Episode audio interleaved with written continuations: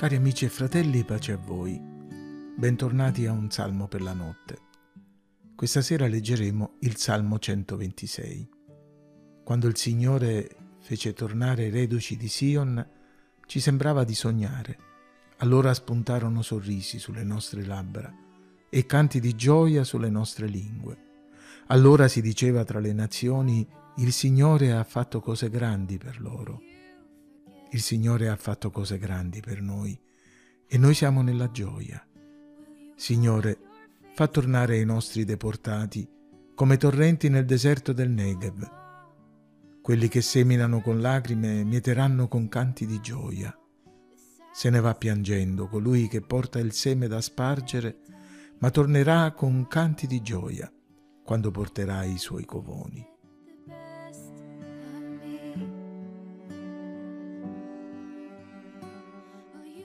Il Salmo 126 è una delle più straordinarie descrizioni della gioia che giunge nella nostra vita quando Dio opera in nostro favore per la salvezza. Si tratta di una gioia soprannaturale, incredibile, ci pareva di sognare, incontenibile, udibile e visibile. Spuntarono sorrisi e canti di gioia e si diceva tra le nazioni il Signore ha fatto cose grandi per loro.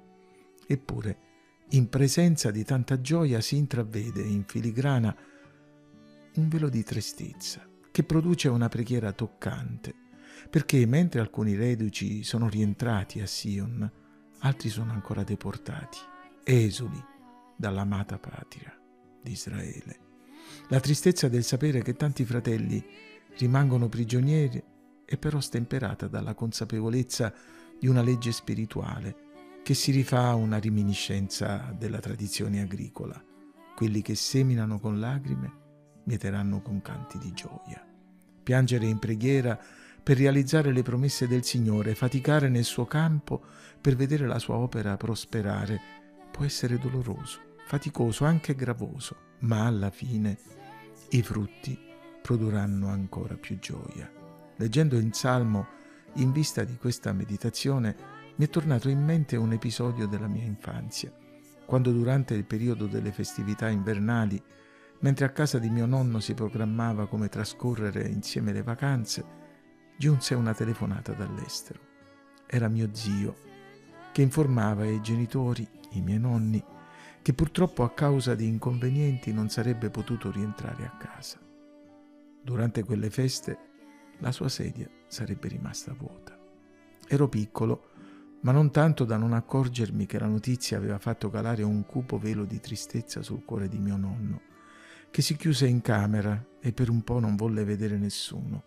Non dimenticherò mai il mio stupore, perché nonno, invece che gioire per tutte le altre figlie e tutti i nipoti che erano presenti, era sprofondato nella tristezza per la mancanza dell'unico figlio che sarebbe rimasto lontano.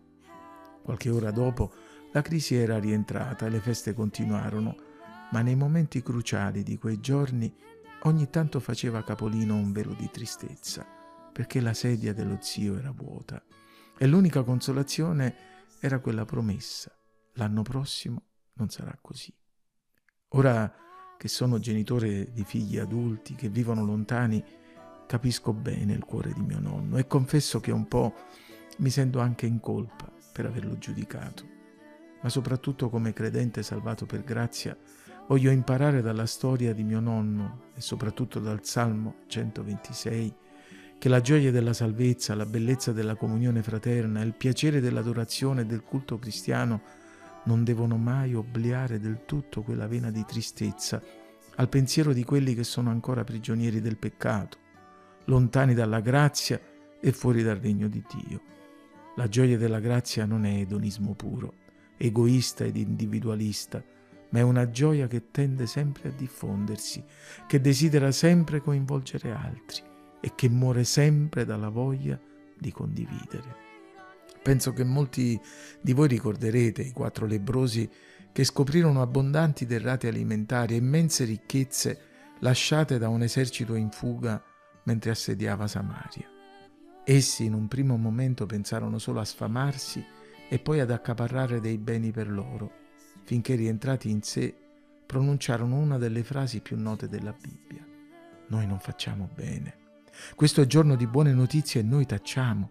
Se aspettiamo finché si faccia giorno, saremo considerati colpevoli.